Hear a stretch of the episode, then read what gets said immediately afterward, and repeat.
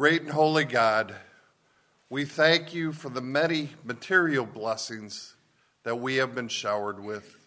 We pray that you would use these gifts for your glory and for the furtherance of your kingdom. This we pray in Christ's name. Amen. Please remain standing now for the reading of God's word.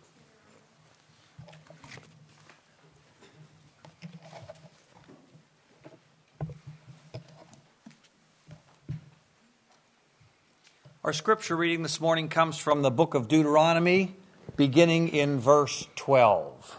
Chapter 5, verse 12, Deuteronomy. Let's give careful attention to the public reading of God's Word. Observe the Sabbath day by keeping it holy, as the Lord your God has commanded you.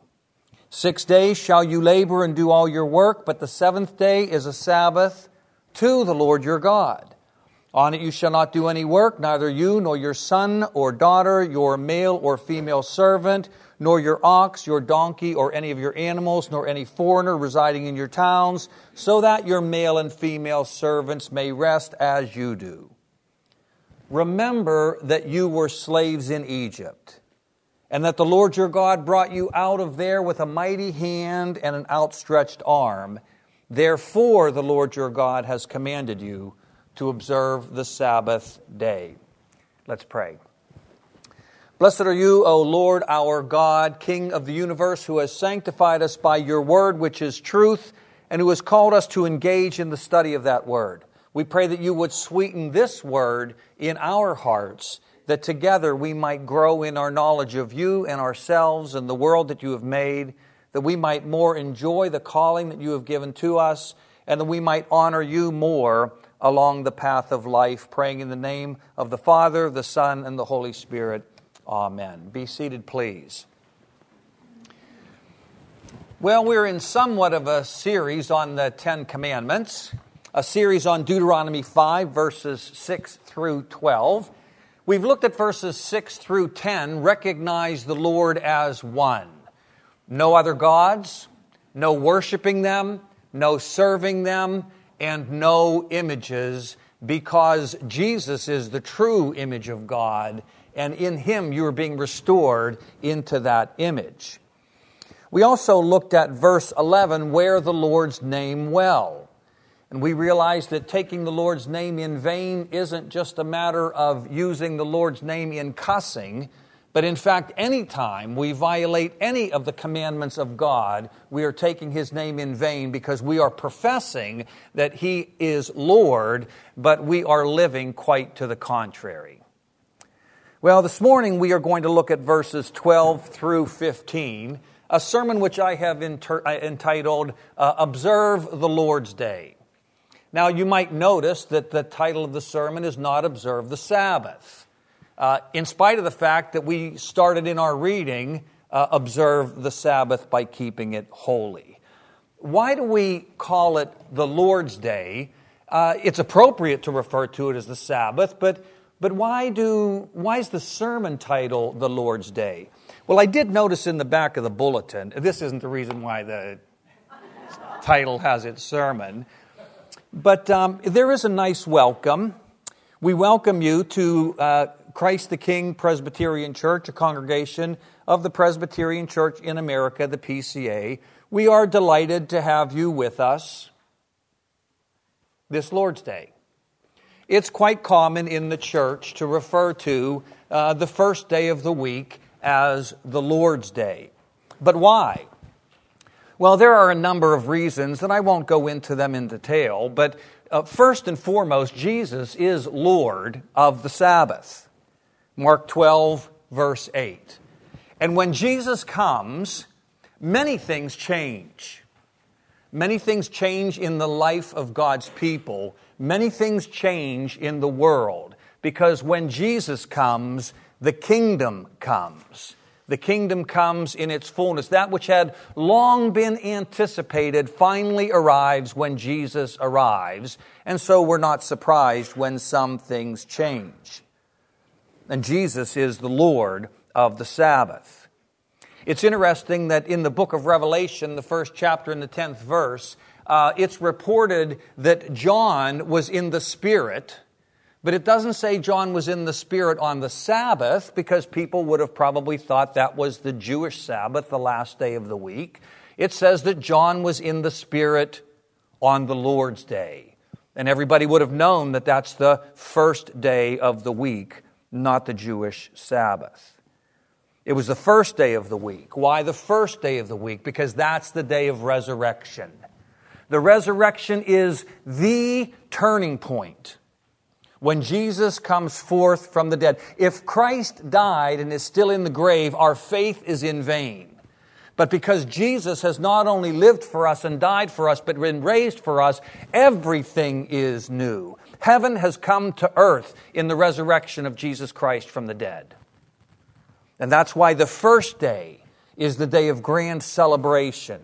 It's the Lord's Day, the day of the Lord's resurrection. It's the day when the early church gathered around the Word and around the Lord's Supper, around baptism, around prayer. We read about this in Acts chapter 20, verse 7, and we'll take a look at that verse momentarily. The church gathering on the first day of the week, the day of resurrection, the Lord's Day. Well, I want to just ask uh, the text that is before us two questions, and that is how do we observe the Lord's Day? And the text actually gives us two answers. Uh, you'll notice that it says, observe the Lord's Day by keeping it holy. There's our first answer. And that observe is, a, is an imperative. And there's only one more imperative in the text, and that is down in verse 15 when it says, remember. And so those two texts in particular give us a clue as to how we observe the Lord's Day. By, by keeping it holy, we're going to look at what that means, and by remembering. Those are the two things to take away. We observe the Lord's Day by keeping it holy and by remembering. Now, what's the meaning of keeping it holy?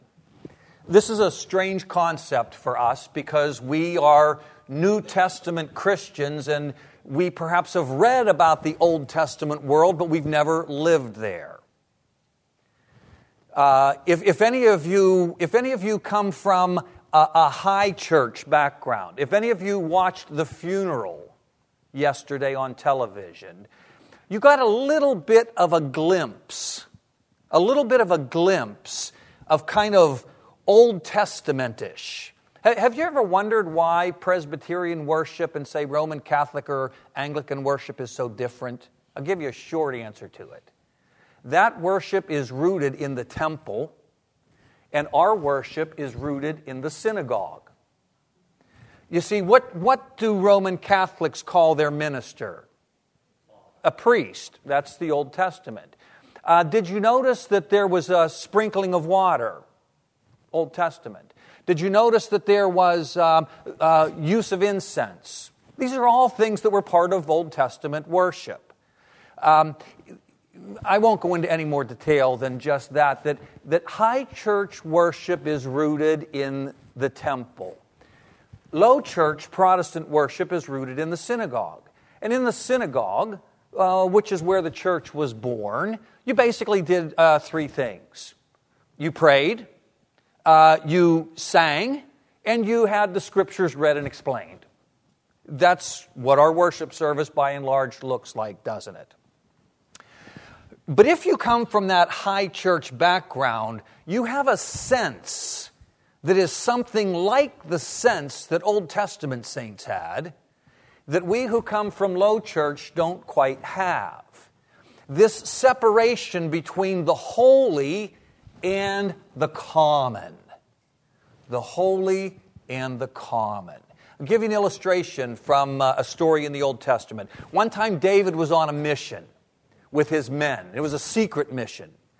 And when he was on this mission, he and his men were hungry, and they came to this town called Nob.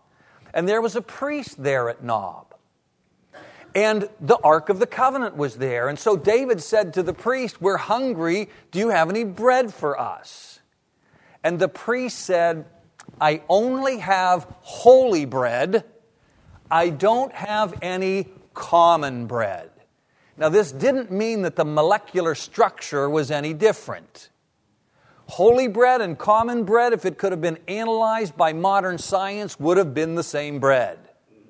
But holy bread was common bread that had been set apart for a special use. We don't quite have a sense of that very profoundly in our lives. Everything to us is very, very common. I would invite us to begin to think the opposite that everything in our lives is very, very holy. Uh, Zechariah says the day is coming with the coming of Christ that even the bells on the horses are going to have holy to the Lord stamped on them because when Jesus comes, the kingdom comes, and the kingdom is a kingdom of holiness, and so everything becomes holy. Uh, an invitation not to live an ordinary, common, mundane life, but to realize that we live uh, in a holy uh, sphere uh, by God. Now, in the Old Testament, there were a couple of holy domains in particular. There was, see, that, see, God is saying, Are you paying attention? see, he has, his, he has his ways of getting you to listen to me.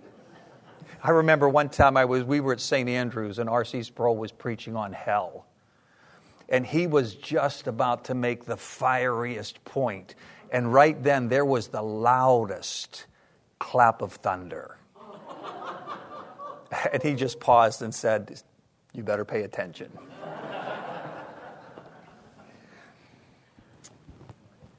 there, there were holy spaces. Egypt was not holy. Assyria, Babylon, Moab, Edom, they were not holy.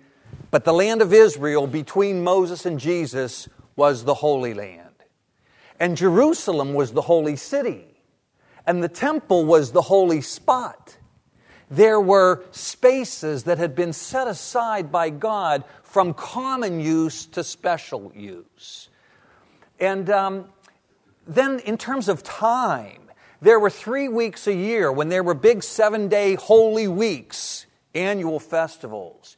And the first day of every month, new moon, was a holy day. And then, of course, the Sabbath once a week. So, annual holy days, and monthly holy days, and weekly holy days. And, and not all days were equally holy, not all space was equally holy. Just think of the temple. If you and I lived back then, because we were God's holy people, we could go into the outer court we were holy, it was holy, we could go that far. But the priests were holy in a way that we weren't, and so they could go into the inner court, and we couldn't. But the high priest could only go in because he was specially, specially set apart. He could go into the most holy place only once a year, and that was special sacrifices. You see, the, the closer you get to the presence of God, the more holy things become, the more they get set apart from common to special use. So, we observe the Lord's Day by setting it apart for special use. That's the meaning of it. Now, what's the method of it? Well, before I answer that question, I just want to kind of remind you of two things here. One, we still are in the front part of the Ten Commandments where we're talking about our love for God. And did you notice that we keep the Sabbath, we keep the Lord's Day to the Lord? Now, we often think about, you know, our resting, that sort of thing, what we do, what we don't do. The text says that it's a day that we observe to the Lord. It's the Lord's day. We observe it to the Lord. It's our love for God that motivates us in our observing the Lord's day. Now, in terms of the method, there are a lot of things that we could talk about with regard to the method of setting it apart. But I want to focus on just two. If you have your uh, order of worship handy, go to the first page and let's take a, a look once again at the Heidelberg Catechism, question 103. Well, it, it is, the, the Heidelberg is not our Presbyterian tradition, but it's a sister tradition, and we use it a lot as Presbyterians, and we use it here in our worship. It's interesting that all the catechism questions are broken up into 52 sections. And each section is called one Lord's Day, two Lord's Day, three Lord's Day, uh, four Lord's Day. You have that Lord's Day running throughout the entire structure uh, of the Heidelberg. In question 103, we ask, What is God's will for you in the fourth commandment? And there are two answers that are given, and these are the two things that I just want to focus our attention on. For the method, what do you do practically in order to observe the Lord's Day? First, that the gospel ministry and education for it be maintained, and especially on the festive day of rest, I diligently attend the assembly of God's people to learn what God's word teaches, to participate in the sacraments, to pray to God publicly, and to bring Christian offerings for the poor. All the things that we are doing here this morning, I'm preaching to the choir.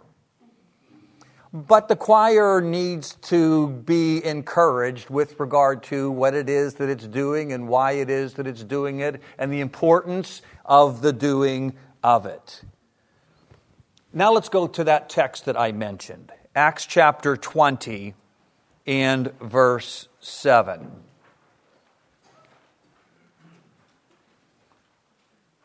We might ask a more profound question why does the Heidelberg give this as its first answer? And we could point to a number of texts, but none more clear than Acts chapter 20, verse 7. On the first day of the week, notice it's not the seventh day of the week. This is not the Jewish Sabbath. This is the Christian Lord's Day. On the first day of the week, we came together to break bread. Now, that breaking of bread isn't the exact same thing as celebrating the Lord's Supper, but it's closely related. In the, in the New Testament, in the, in the early church, there were actually two things that went on on the Lord's Day in this regard. There was a big community meal. And then part of that meal, along with that meal, was the celebration of the sacraments. Think of the language that you're familiar with from Corinthians. After the supper, he took the cup. You see, the, the celebration of the Lord's Supper was woven into a meal. And so, this breaking of the bread here uh, uh, um, uh, refers most generally to this whole meal celebration, the community of life among God's people on the first day of the week, part of which would have been the celebration of the Lord's Supper. So here we have, on the first day of the week, the church coming together to observe the sacraments. Paul spoke to the people. There we have the reading and the explanation of the Word of God. And because he uh, intended to leave the next day, he kept talking until midnight. Uh, I, have gone over my time limit once in a while, but, but I don't even, I, I don't think I've ever transgressed 12 noon, let alone 12 midnight. So be merciful to me. Just remember this text if I ever go a little bit long. But seriously, here we have the church. Here we have the church uh, observing the Lord's Day on the first day of the week, a high priority for them, a priority to attend the worship of God, attend the celebration of the sacraments, uh, attend the preaching and reading of God's Word, attend the prayers of God, attend the praises of God. It's the Lord's day. And so take delight in the freedom that you have, in the privilege that you have, in the responsibility that you have to, to do what? As the Catechism says, diligently attend the assembly of God's people to learn what God's Word teaches, to participate in the sacraments, to pray to God publicly, and to bring Christian offerings for the poor. How do we observe the Lord's Day?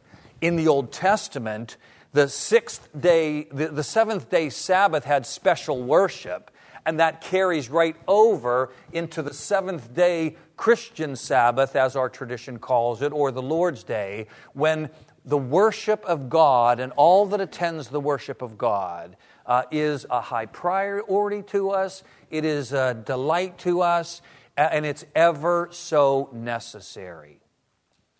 God built a six and one principle into the world uh, in, in creation. And that six and one principle applies to us in a number of ways, but here, just think that, that God is giving you extra, extra special nourishment for your souls on the Lord's Day. But it's nourishment that only lasts for six days.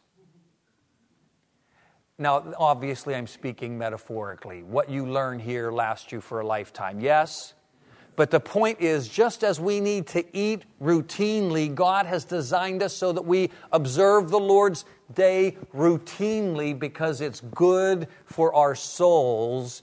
And what's good for our souls ultimately ends up being glorifying to God. So, the first way in which we set it apart. Now, it's interesting that the, the Catechism gives a second way. Secondly, that every day of my life I rest from my evil ways. Let the Lord work in me through His Spirit, and so begin in this life the eternal Sabbath. A number of the hymns that we sang this morning already have focused our attention on entering into heaven. And while the language may not have been used, uh, it's the language of entering in to what the Catechism calls the eternal Sabbath. There is a rest. There is an eternal rest that is waiting for us. But God is so good that He gives us a taste of that rest all along the way. And not just on the Lord's day. But notice what it says every day of my life. That every day of my life I rest from my evil ways. How many of you, how many of you have, have hurt someone? How many of you have hurt yourself, offended God in one way or another, deeply, profoundly, superficially? It just seems that it's part of life. How many of you can look back and say, if, oh, if I could only do that one over again? How many of you long for the day when you will no longer be weighed down and burdened by all of these misdeeds along the path of life? Things that keep you up at night, things that wake you up early in the morning, things that trouble you throughout the day longing for that eternal Sabbath rest when all of your sin and the misery that goes along with it will be done and gone, never to be experienced again. What a glorious hope that God has given us this eternal rest from all of our evil ways. But didn't Jesus say, Pray, your kingdom come, your will be done? on earth as it is in heaven. What a gift God has given us that we can begin, be it ever so slowly, be it ever so imperfectly, that we can begin to experience rest from those evil ways every day of our lives. And of course, one of the reasons why we gather here on the first day is to encourage us for the next six days to find rest that every day of my life I may rest from my evil ways, letting the Lord work in me through His Spirit, and so begin in this life a foretaste, begin in this life to experience what it's like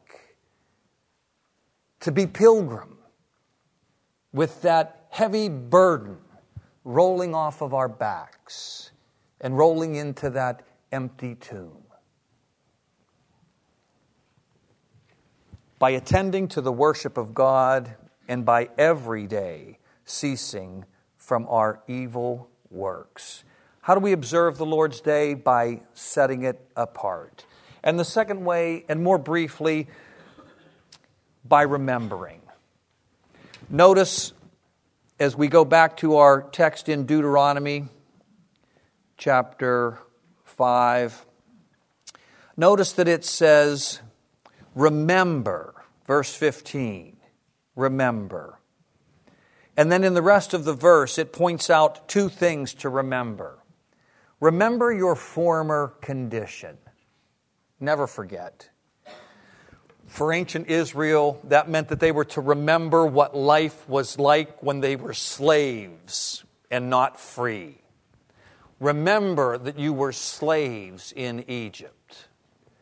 Something that probably hasn't been experienced in a literal way by us.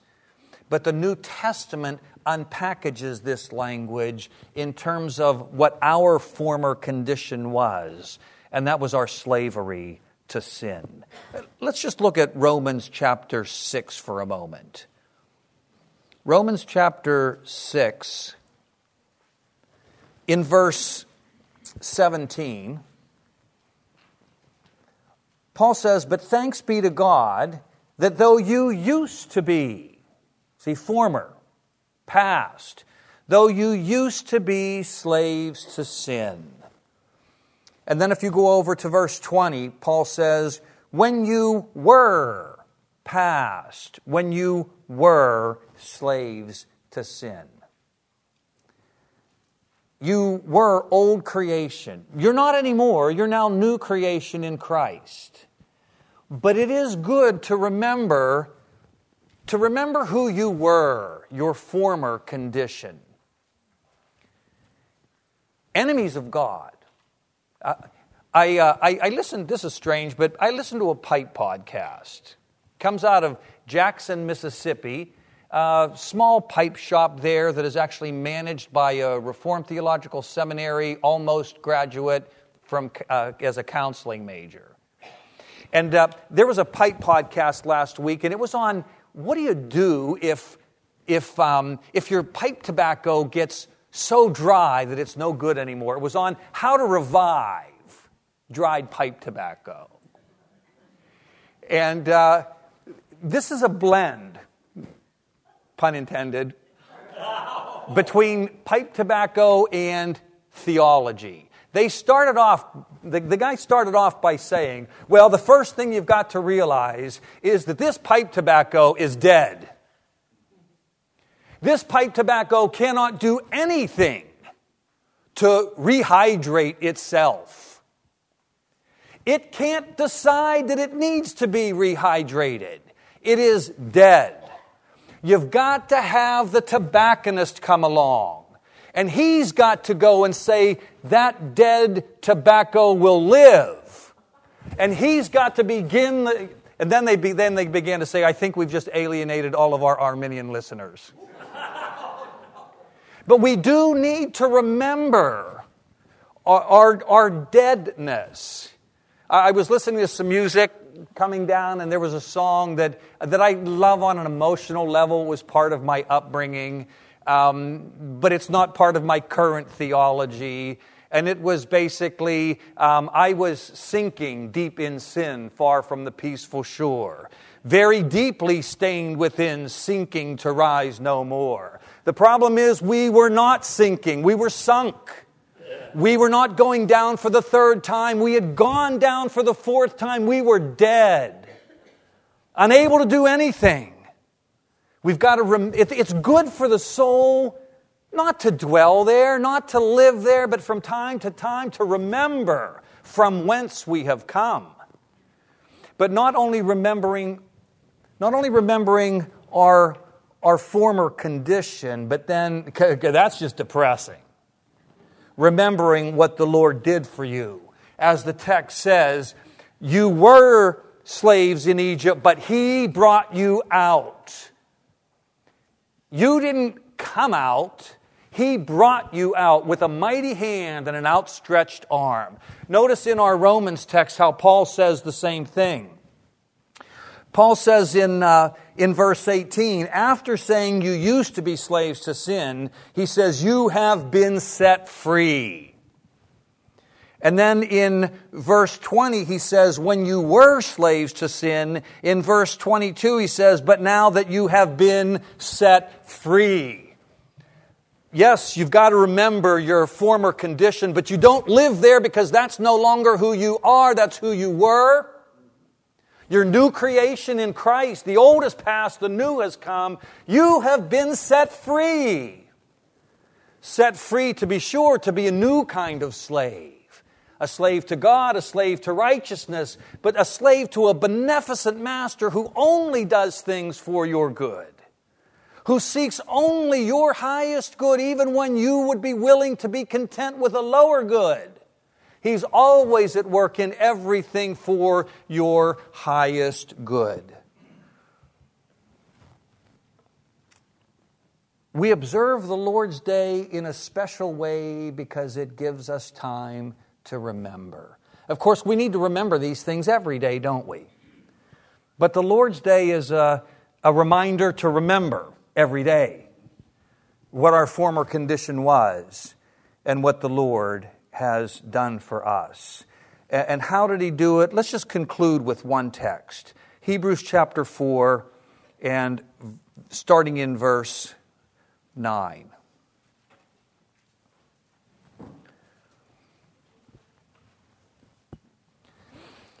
In verse 9, it says, There remains then a Sabbath rest for the people of God.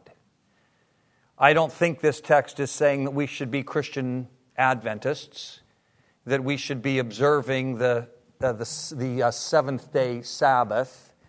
This is talking about that eternal rest.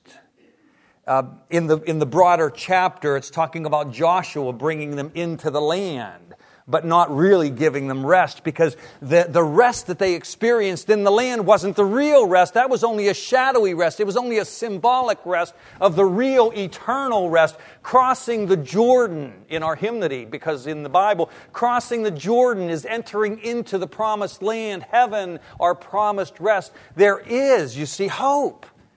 There is then, there remains then a Sabbath rest for the people of God. Notice, for anyone who enters God's rest also rests from their works, just as God did from his.